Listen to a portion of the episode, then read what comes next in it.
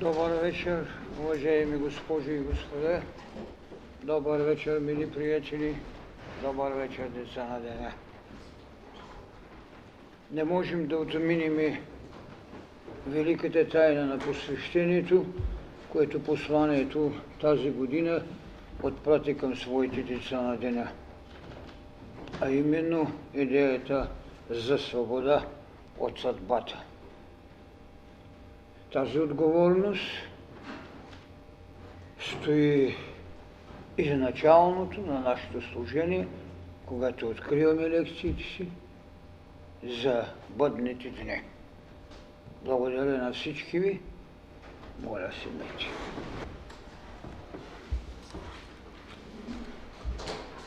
Започваме тази година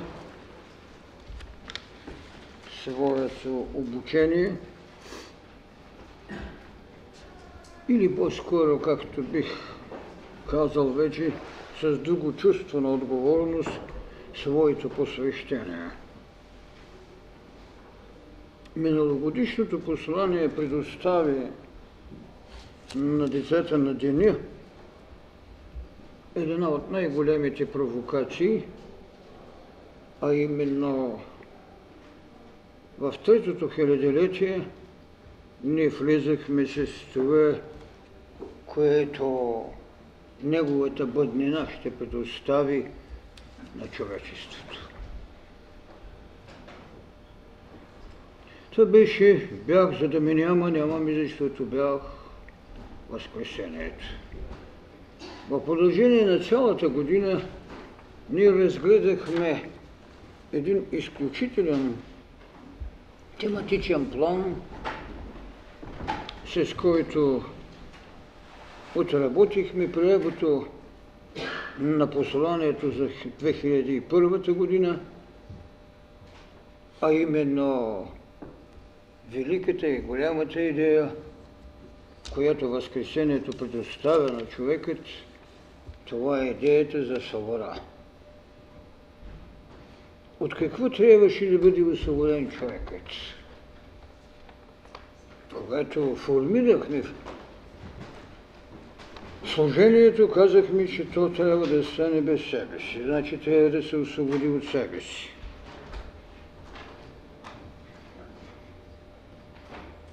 Пленник на какво е? Затова разгледахме няколко от най-съществените, разбира се, стълбови на храма на служението, за да можем да определим от какво човек трябва да се освободи. Ние казахме, че свободният човек е един ограничен Бог. Ние вече няколко години говорим за един човек, който е Бог в развитие и с цялата своя знайност учението на мъдростта предостави на човекът, без право на укор, да приеме тезата, от която човечеството живее в стрес, че човекът е един Бог. Бог в развитие. Затова разгледахме онези околовръстия, в които той с хилядилетия а може би с милиони години, извършва своето пътешествие. Онова, което е най-властно, но от което той, както като стрес, така и като формула за свобода, е водил вътрешната голяма битка, битката за съдба. Затова в целите лекции ние разгледахме тезата съдбата зов за обожествяване. Съдбата като енергия на еволюцията. Зов за обожествяване и изведнъж ви поднесем изненада в посланието свобода от съдбата.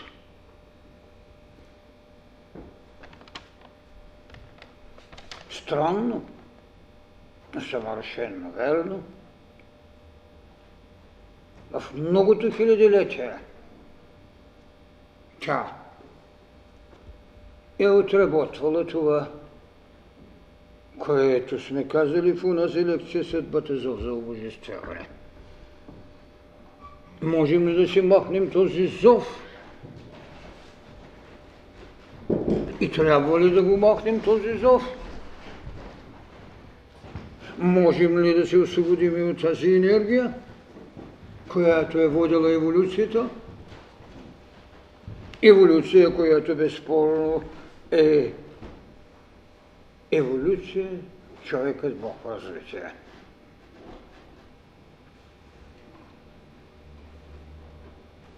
И ако тръгнем по този път, ние ще видим една чудна схема на ескалирането на това изграждане на тази тази годишна тайна на посланието, което нарекохме безспорно и послание на живототворчеството. Защото едва когато направим осъществимо това послание, свобода от съдба, тогава чак можем да разберем великата тайна на надсловът няма зло, има не еволюирало добро. Тогава чак ние можем да разберем целостта на цялата тайна на еволюиращия още Бог. В голямата му негова предназначеност за съсътворителство. Няма по-голяма и велика тайна от идеята на съсътворителството, защото той е минало през това, което като Валенция му дава едно наименование на едино същието. Едино същието. А то безспорно е минало през огнената власт на единородният. Така, цялото послание има в себе си една от най-големите истини. Истината за свободата. И тогава, когато искаме да разгледаме тази несъвместима съвместимост, да изпееш най-възхвалната песен на съдбата, в нейното изграждане на собствената ти божественост. Да я отречеш в нейното, нейното име на съсътворител. Можеш и да останеш член на съдбата в идеята на обожествяването, когато си съсътворител. И най-тежкият проблем, който в предишните две лекции бехме гледали и бехме и занесли, те беше тезата има ли съдба и що е съдба? И вие знаете, че там поставихме въпросът съвършенно ясно, че човечеството в неговия стрес в момента на своята еволюция, а т.е. когато прави стъпката за познанието, която е енергия на еволюцията и която започва да сляга бреговете на, бреговете на съдбата, тази голяма тайна, еволюция и съдба за съпроводени в една жизнена необходимост и в една неизбежна смърт. Кое е свобода? И що е съдба? В този стрес човечеството е живело в потребата на покорност и в същото време на битка. Казах ви, че в една и същата отроба на богинята Метис са заченати две деца. Детето на съдбата и детето на бунтовника и детето бунтовник. Колко верно въображението на великите посветени в митологиите са знаели да сложат имена. Бунтовникът и съдбата. Една от най-великите тайни. И все пак богинята на мъдростта, която се ражда, заедно с бунтовника. И тази съвместимост, която учението път на мъдростта трябва да открие. Това е първата духовна вълна, която има дързостта да заговори за един друг алтар. Алтарът на Бог у нас. Книгата на живота или съзнанието на Бога. Така човечеството в своето поведение, само изграждайки своята еволюция и ползвайки енергиите на съдбата, си изгражда безспорно и своя алтарен и подчинен идол съдба. За да се стигне до там, че тя в различните митологии става по-властна дори от самите богове. Но когато имах унези лекции, аз ви казах, че унези богове са стихийни богове, които ние носим в себе си. И ако те са изживявали стрес или подчинение от съдбата, човекът, когато в своето изповедание на доктрината път на мъдростта не е стихиен Бог, а Бог, който е подчинил стихиите. Тогава той изгрежда вече нещо съвършенно друго. Тогава той води битка за свобода от нея. Така че в същото това време ние виждаме че това, което казваме съдба, има реални свои знаци. Отали вън от съзнанието, защото и стихийните богове са богове вън от съзнанието на човека, докато той ги направи подвластни. Значи трансценденталното божество е било доминиращо в поведението на човека пред иманентния Бог. Така, човечеството започва да води свое поведение, своя битка за богове. И затова не е никак чудото, чудато в човешкото битие, че идеята за съдбата – е моделирана и, и кристализира, не само като енергия, която себе храни, и енергия, която след това с възкресението се загубва. Кристализира в образи и в свои божества, за които безспорно бяхме говорили. Така, човекът и съдбата съпровождат своята еволюция в една от най-големите и потребни тайни – свобода.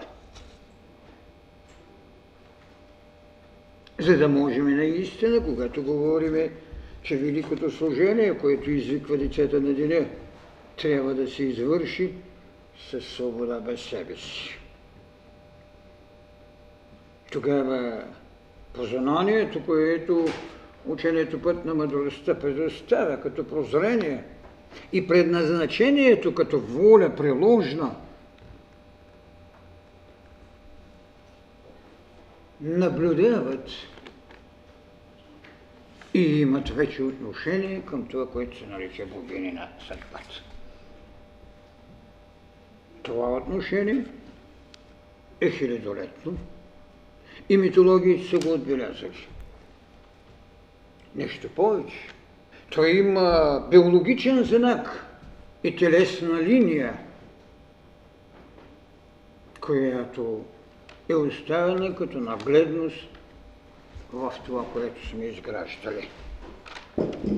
Линия на съдбата.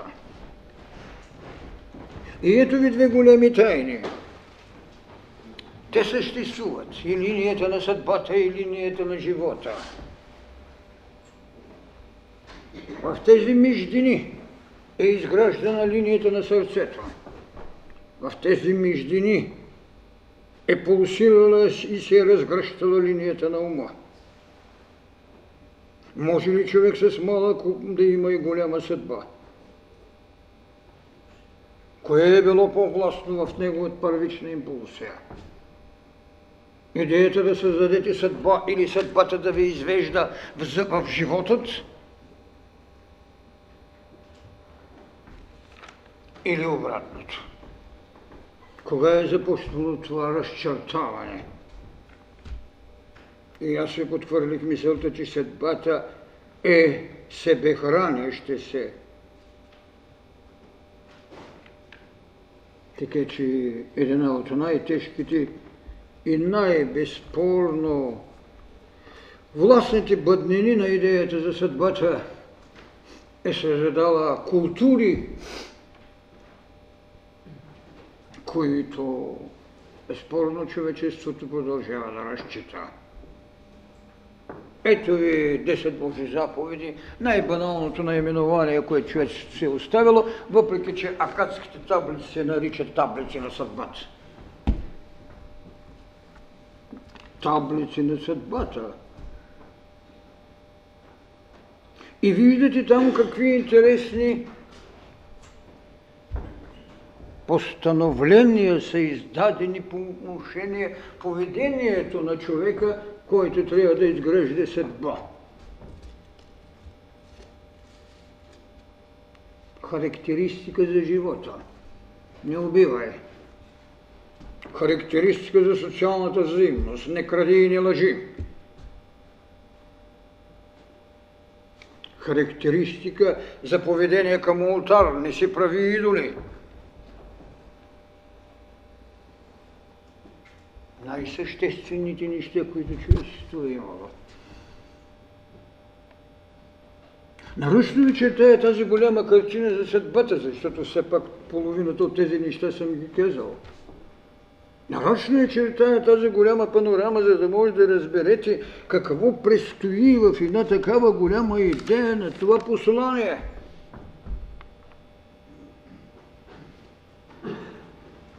Без нея те е нещо като кожената обвивка на човека или както е казано в Адамовото начало, че се видяха голи и Бог им направил кожени дрехи, за да ги опази.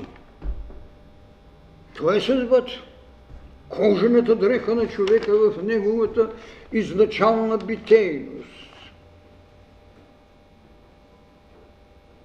И представете всичко това изграждало това, което наричаме живот. С всичката му сложност на ултарите, на събудената мисъл, на поревнаното съзнание да иска знание, за което те наказват. И в същото време ограниченията на най-великото нещо – как да опазиш живот, как да намериш социален докс, как да благодариш на знайното и незнайно, което те съпътствува, наречено божество, стихийни сили, както искате. Как? Как е изграждана цялата тази сложност? И все пак ние казваме колко просто нещо е човекът съвършенно неверно.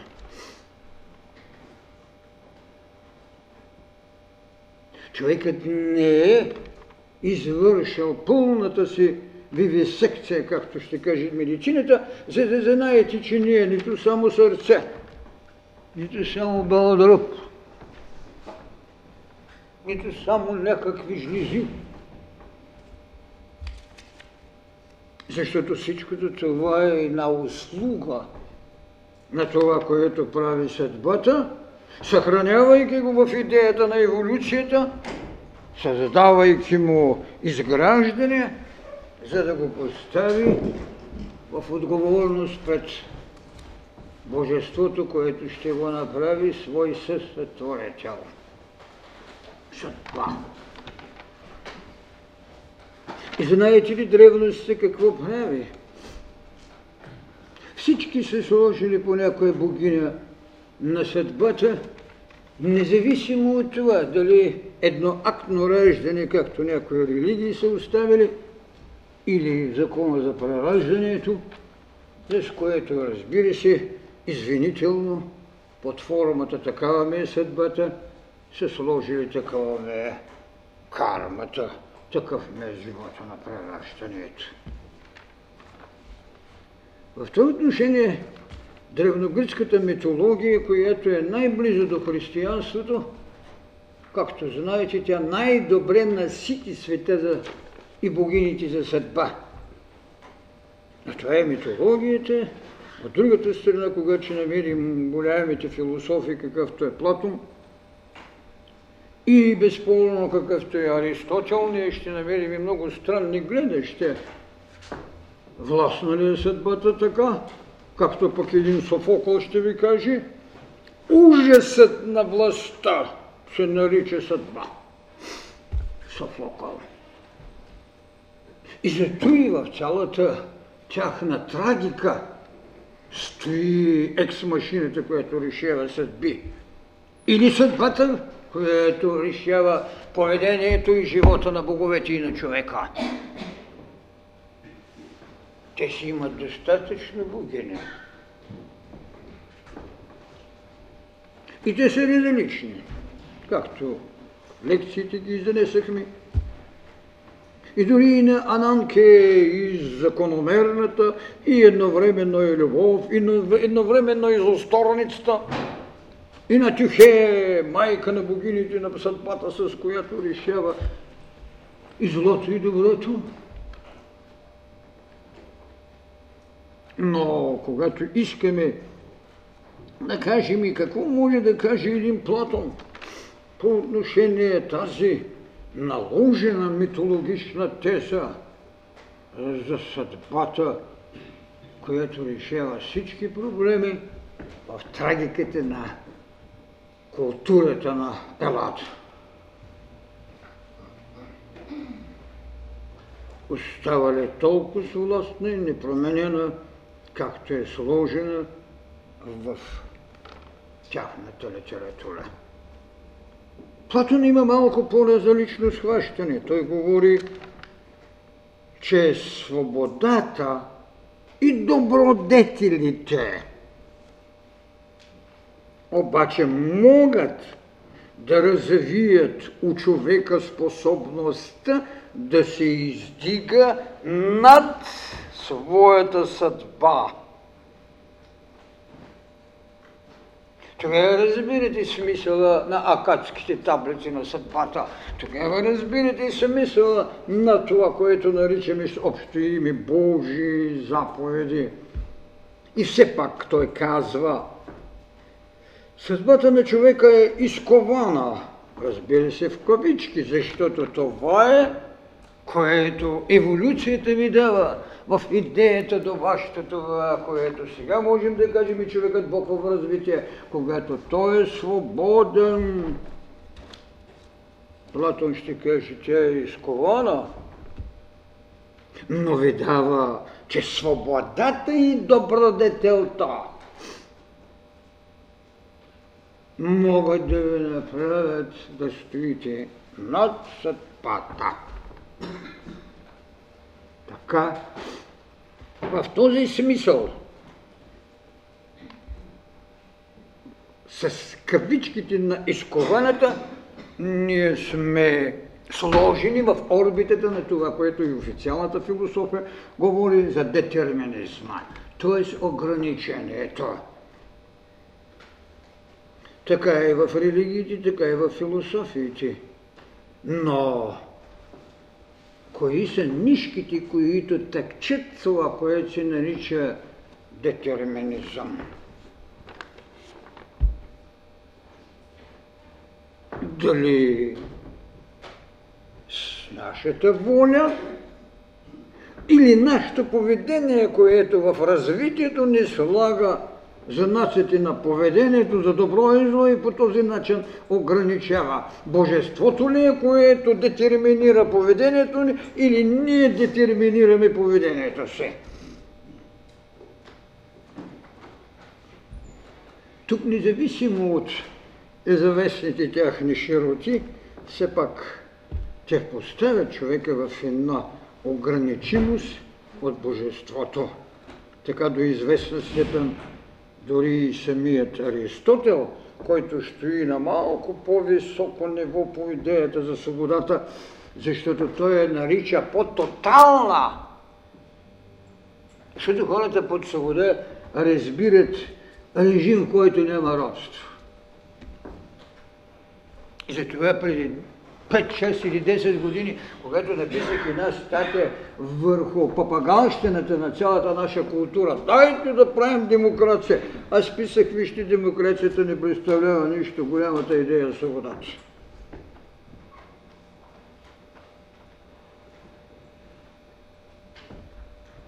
Ето ви според Аристотел, тя е тотална.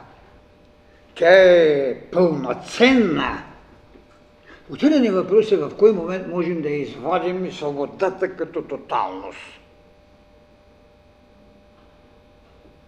Дали когато наистина сме свободни от себе си, тогава сме свободни за великото служение.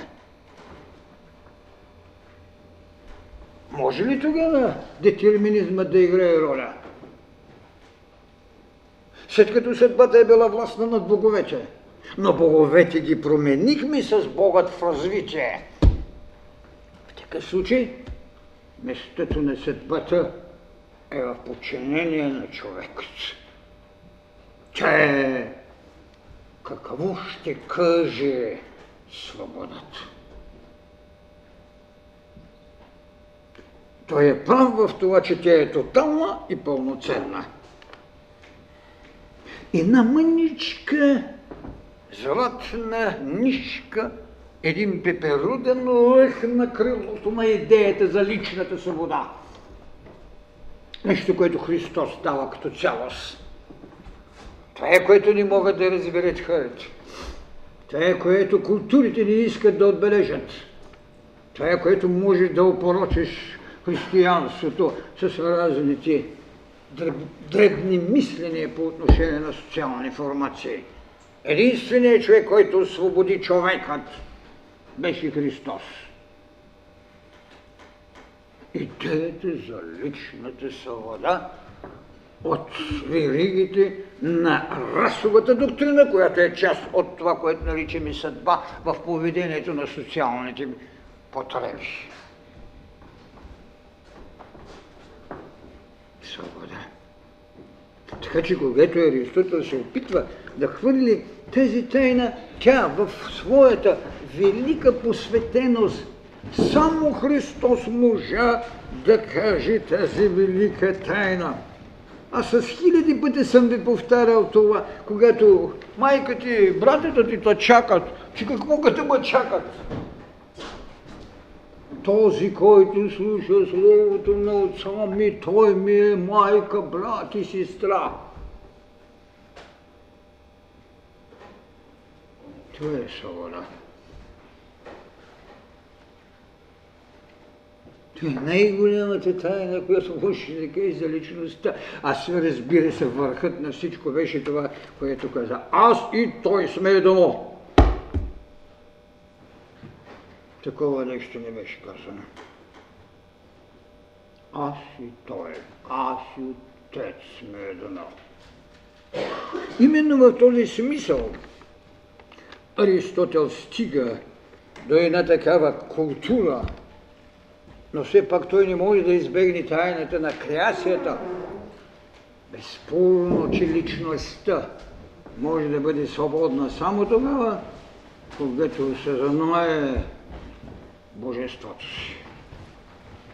А когато осъзнаеш Божеството си, осъзнаваш себе си като Бог в развитие. И чак тогава можеш да кажеш, въпреки това той предоставя все пак, да кажем, до известна степен това, което като лъх на детерминизма влезе в християнското учение, защото християнското учение доста го порочиха с формулите на стоицизма, защото по-голямата част от тези, които определиха философията на християнското учение, бяха възписани на древногръцките атенски школи, кападокийските и така нататък александрийските. Са големите неща. Ето защо тази, така да се каже, навейност, която стоицизмът предоставяше, той го предоставяше в една фатална неизбежност и затова, когато при тях станеше въпрос, че вече навърши 70 години, фаталността е неизбежна, ти можеш да посегнеш на живота си и така нататък. Защо? Защото правиш фатумът по-важен от присъствието на Бога в тебе. Християнството се опита да спре идеята за самоубийството, но концепцията за ограничеността легна в неговото учение. Само, че не в идеята на самоубийството, а в волята на Отца. Така ние можем да кажем, че християнството се, се опита, но Аристотел по-подчертано не прие. Не прие фатализмът и фаталността.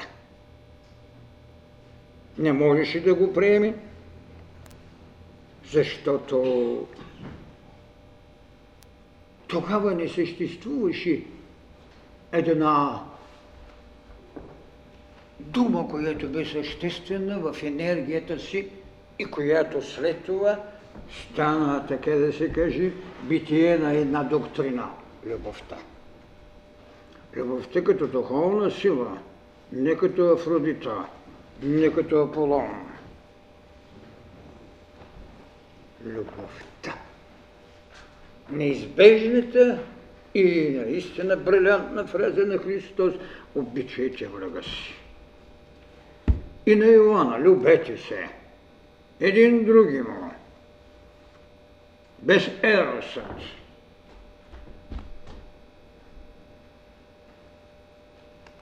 Така голямата тайна за съдбата, любовта е надмогна, а мъдростта е обясне. И само при мъдростта може да се търси свободата.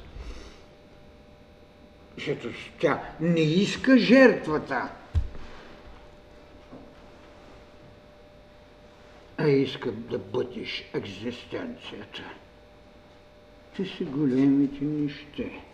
Така че тогава, когато вече можем да се спрем върху тази годишното послание в неговата, така да се каже, най-висша тайна, която остави посланието, това беше тайната към децата на деня. Освободете съдбата от пътя на вашата еволюция. Това значи, че еволюцията ще продължи. Докато човекът в идеята на служението си успее да направи това, което се нарича единороден, и успее да направи онова възкресение, което го прави един същ. Тогава вече не можем да кажем, че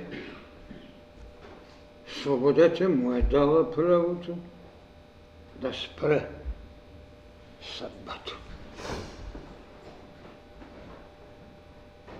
Затова беше тази панорама за съдбата.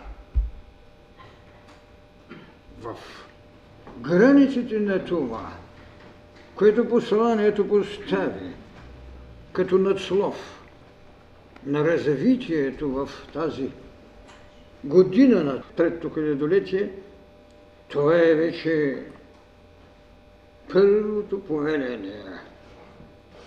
Имате знанието на мъдростта, приложете го в битка за едино същие.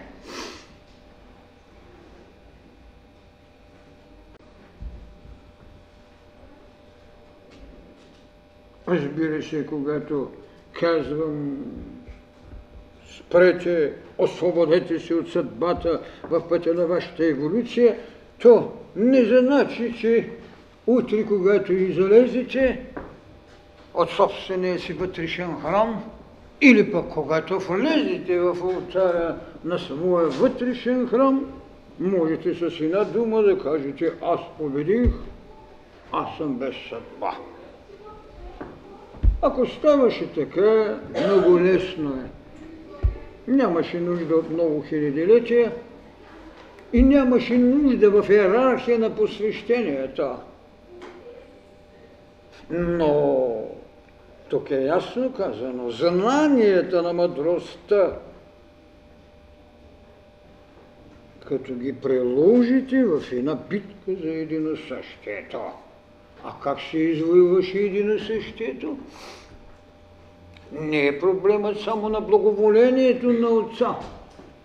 Не е само културата на трудолюбието и културата на гостолюбието, които Адам направи на тази планета.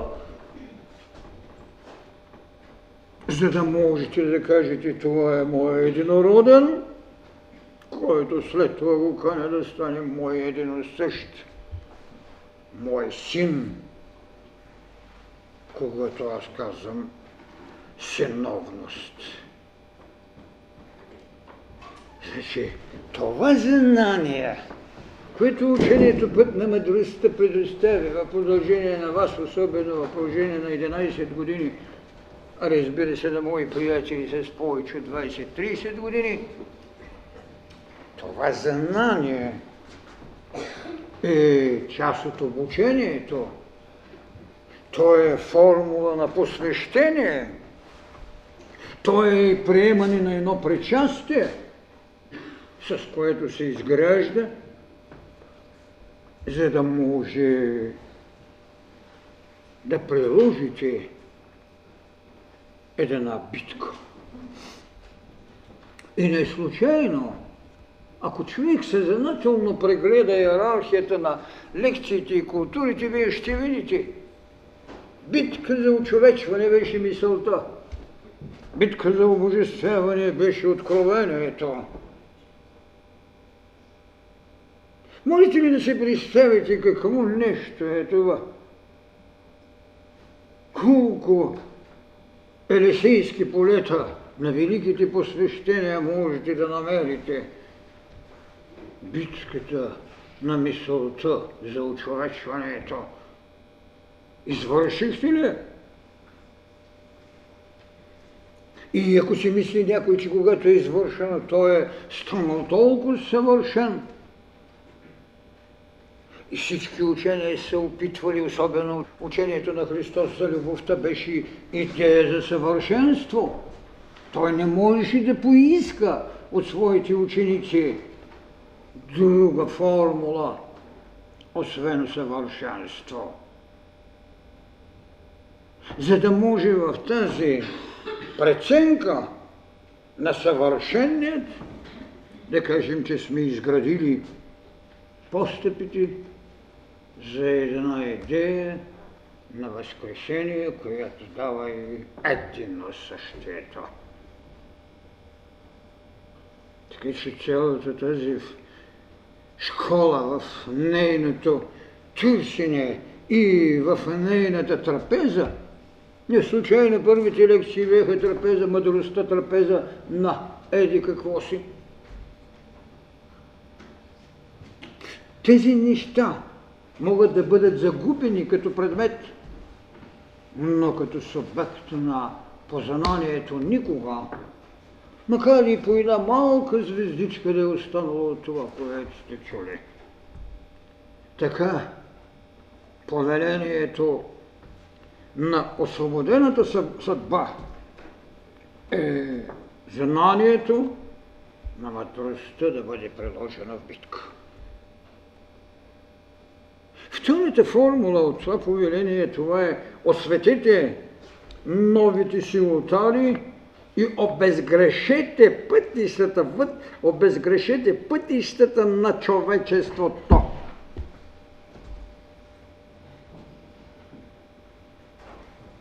Осветете новите ултари. С години не бях ви поднесъл, че ултарят на храма на боговете на мъдростта е именно този алтар на живата книга, на книгата на живота.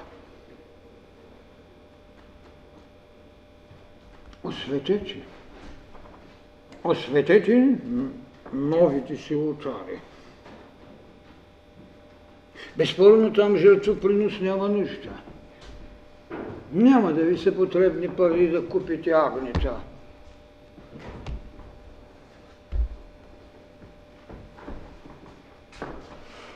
Освещаването е предмет на посветеност. Не е на това, когато сега един бизнес, дом или, както се казва там, офиси се открива да извикате някой да ви свети не. Осветяването на тези мотори е великото посвещение. И точно тук би било най-същественото в поведението на събудената отговорност за светостта на ултара на децата на деня, а не празноприказките, които се разменяте помежду си. Посветеност, а не злоязичие – но още по-странното е друго. Обезгрешете пътищата на човечеството. Вижте, не е грешен ултара. Може да не е осветен, но не е грешен.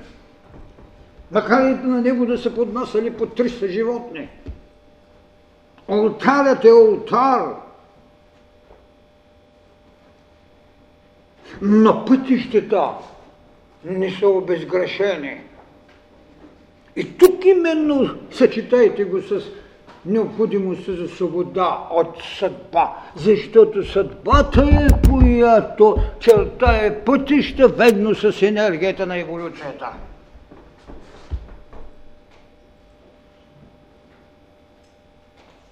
Затова е казано обезгрешете. Защото когато свободите, съдбата в решението на пътя, който ще ходите.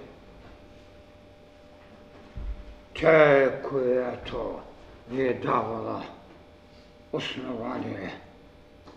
В нейното време за вашето величие или вашата посветеност пътят не е изглеждал грешен. на пътя на мъдростта миналите пътища са пълни с грешки.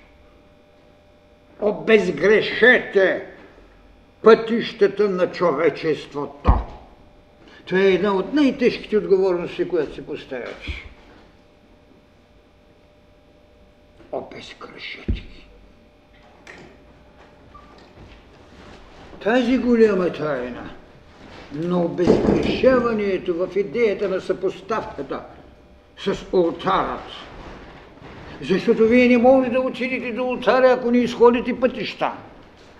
А вие не можете да ходите пътища, които са грешни или не грешни, ако съдбата, ведно с енергията, както е казано там, на еволюцията, не ви определя мерките или това, което наричаме заповедите можете да го направите. Ето това е една от най-големите тайни и не случайно, защото аз зная, че когато човекът с повърхност погледне на нещата, ще каже, както някой си позволява, често се повтаря, както някои ми предлагат да махнат повторения. Какво значи да махнете повторения? Значи да ви липсва прозрение.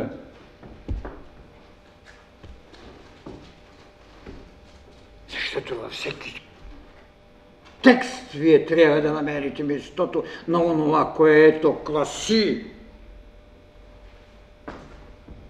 А не с ума си да решавате неща, за които представа се няма някой. Кой разбра тази фраза?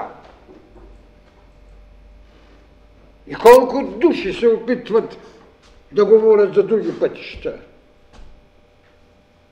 Вие не можете да отивате на ултара без пътища и вие не можете да кажете, че пътищата са винаги обезгрешени, защото в еволюцията и съдбата те са били потребни.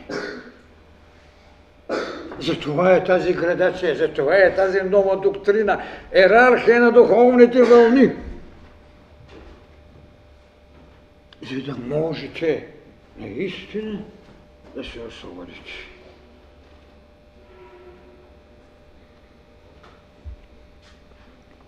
И третото повеление е държайте. То е последие на Възкресението. Аз знае, че някои могат да ме поправят, то е последствие. На това си е тяхна работа и няма да позволя да ме поправят по такива начини защото последието е едно последствие от съвършеното.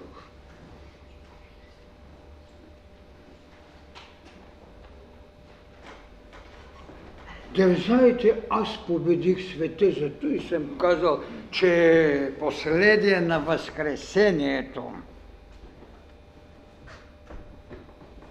Аз победих света. Дързайте! И в Агни Йога параграфите, които съм сложил, също има за тези основни енергии, които стоят в общия еволюционен план, както в личността, така и в социалната сфера, още повече и в мировото съзнание. Ако мировото съзнание не дързаеше по отношение еволюцията в нейните пълни темпове на своята природна даденост, светът никога нямаше да стигне до еволюционните промени, с които ихтиозаври няма, но има мишки, ако щете. Айде сравнете ги.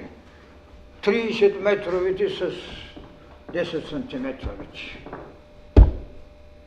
Държайте! Да овладеете цялата тази енергия и да я съберете в една точка. И тя да бъде всичко, или един атом да може да вдигне цели планети. Можете ли да се представите в един първичен хаос какво е било от енергии? И кой е този, който трябваше да дързае, за да ги събере?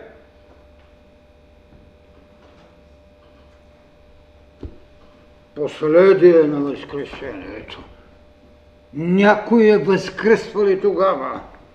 Тоест, ставал е събожествен.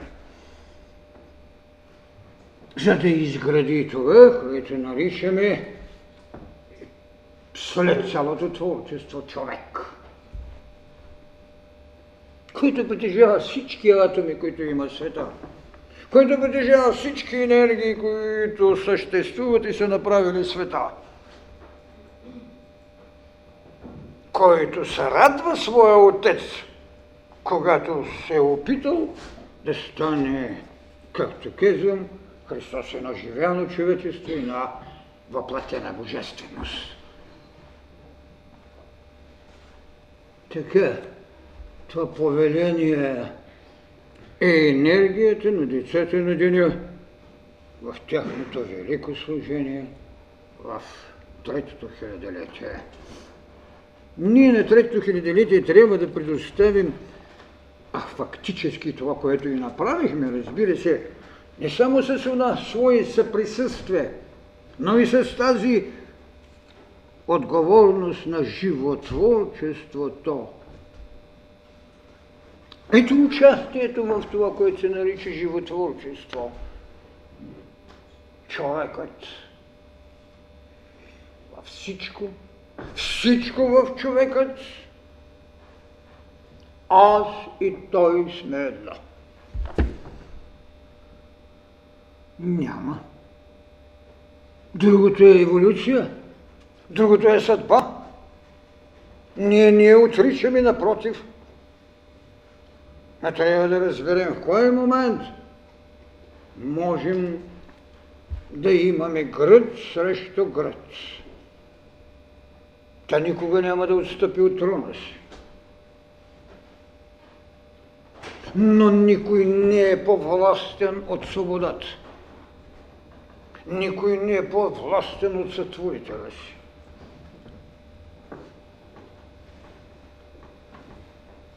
Така живототворчеството. Как ще го направите? С дързание. Като, както го казваме, последие на Възкресението. Така, в тази повелителна същност, а то не може да бъде повелителна, това е дума, която условно употребявам. Така условно са употребили и думите заповеди Божии, въпреки че акадите, които са наши предшественици, са били много по-прави, таблица на съдбата.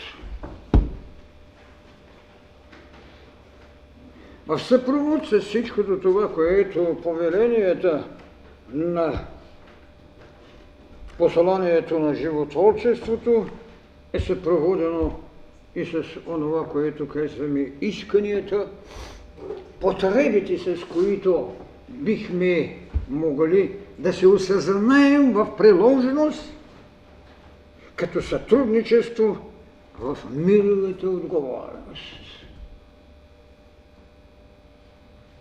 Много се далече хорите от мирова отговорност, защото безспорно изначало трябва да осъществят себе си, след това да се създадат онародилен дом, от който трябва да се отбележат в историята на планетата. Логично. Иначе как ще запаметят? След това да прераснат в една идея на мирово служение и жертви. Така в едно сътрудничество тези искания имат своето место. Макар, че съм казал дай ми, все пак бих казал нека. Без болка да се простим с старите престолнини на своята мисъл, на своята душа, на своя дух. Ако трябва да бъде музицирана хармонията, вие ще намерите да се простим. Защото в поверението е казано да се освободим. Да. Търсете и тези тънкости. Да се простим. Защото когато можем да се освободим от съдбата, лесно е да намериш начин да се простиш с онова, което се нарича престолнина. Респекта на троновото величие, с което сте изживявали своите достоинства, получавали сте своите награди. Бре, какъв творец, ето далаха му Нобелова награда. Е, това е престолнената на неговата мисъл. Такво величие. Да можеш да бръкнеш в джоба на съдбата, и да извадиш жребия си и да го хвърляш.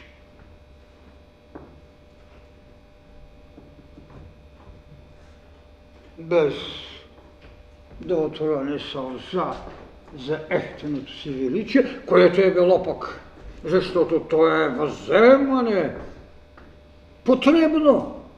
Прех какъв красив Аполон! И какъв грозен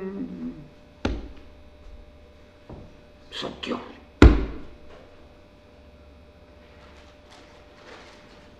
Това е формула да се простиш с престолнената на своята мисъл. А представете пък с престолнената на своята душа, която е така набогатена с ангели, с толкова много благомоления, с толкова много щедрости, която е градива поведение, която е общувала с своя приземен Бог и ултарно моление, защото тя е, която трябва да получава причастие, не мисълта. Отивате да се изповядате от грешна мисъл, за да получите причастие на душата. Престолнената на своята душа. А тя е толкова богата, толкова много битна. И с каква болка трябва да се решиш от нещо, което ти е създавало, това, което се нарича радост, а понякога, ако ще ти изкърби. Защото мисълта може да определи дали да плачеш или да не плачеш, но душата е, или това, което наричаме астрала, той е който плаче и той е който се радва. И тази голяма тайна, която трябва да правим, как да сменим скръпта?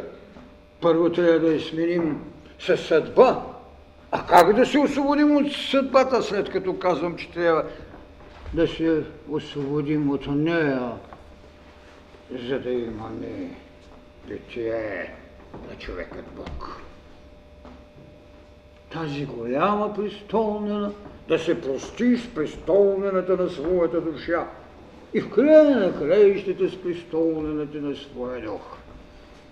И на мъничка светулка от Божествения дух на човекът, за да му даде упорност тогава, когато колебанието почва да търси суетата или подчинението на невисшето.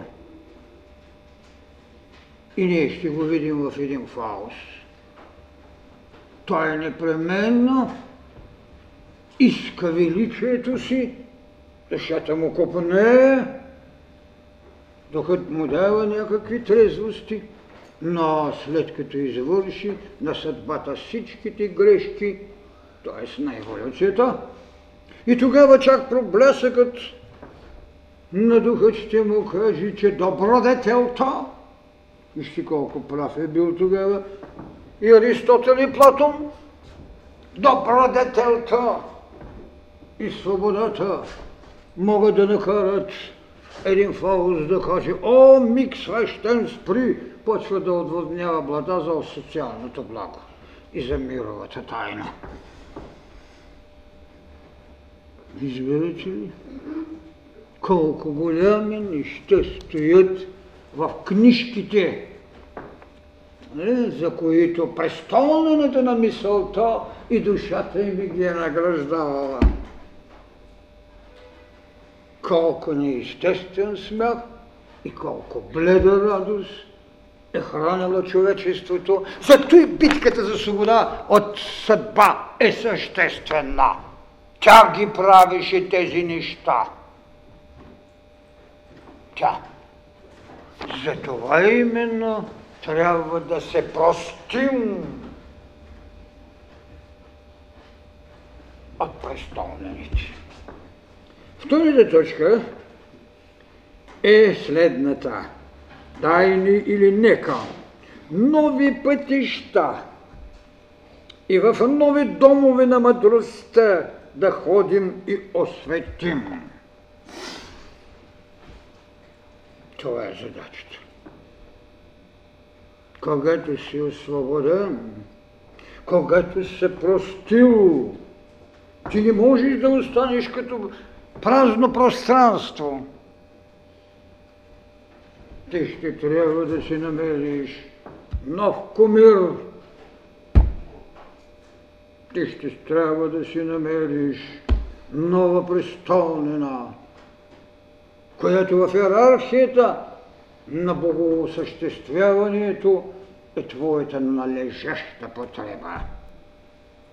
Така нови пътища. Обезгрешихте ли първите? За да имате нови пътища? Можахте ли да направите нови домови? И най-после да ходим и да ги осветим.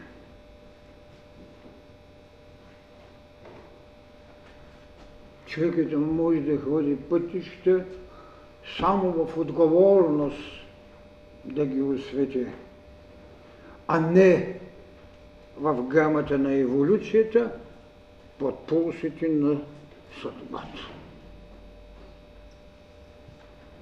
Това е неизбежност, но не е наложително вече. Затова е казано, те имате знанието на мъдростта. Не може да се оправдаете. Разбира се, че това не е вина. Много има. И така, третата точка, дай ни или нека, не забрава на културите, а отговорна преценка на забравата.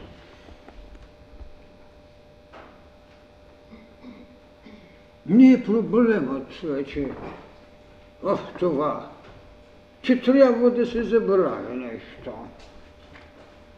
Цялото битие на човека, за което е на, налистено в неговата книга на живота или в неговата анатомичност, във всяка клетка стои по една култура, както по една споричка във всяко там една турбичка на растението. Стои и чака. Дали ще дадете енергия, за да се посее и да изникне прак? Или ще е, прецените в отговорност за нейната непотреба? Така че променят не в забравата на културите. Те сами за себе си и като исторически образ, и като социална даденост, като институции, които казват, че ни са свещени. Те се отживяват на предметът на тяхната енергия е предмет на отговорна преценка на забравата. С каква преценка ще извършите забравата? С култура на признание или с отричане? Или с клеймо? Има неща, кои, за които сме длъжни да бъдем благодарни. Човекът не е създаден, ето ти си моя Бог. А човекът е създаден, който трябва да направи Бог в себе си живот. Тогава кое трябва да отречем? Отговорна преценка за забравата. А това носи в себе си разделя без тревожности и скърби и благодарност към енергията и боготворчеството. Това е преценка. Това е преценка на забравата.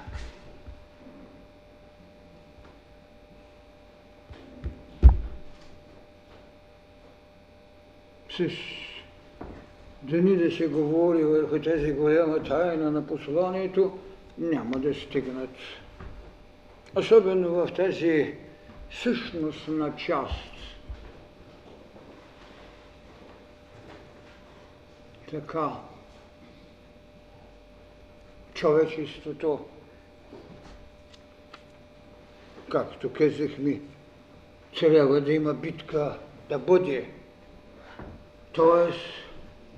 да се освети в своята екзистенция, в своето право, не това, което Христос му остави.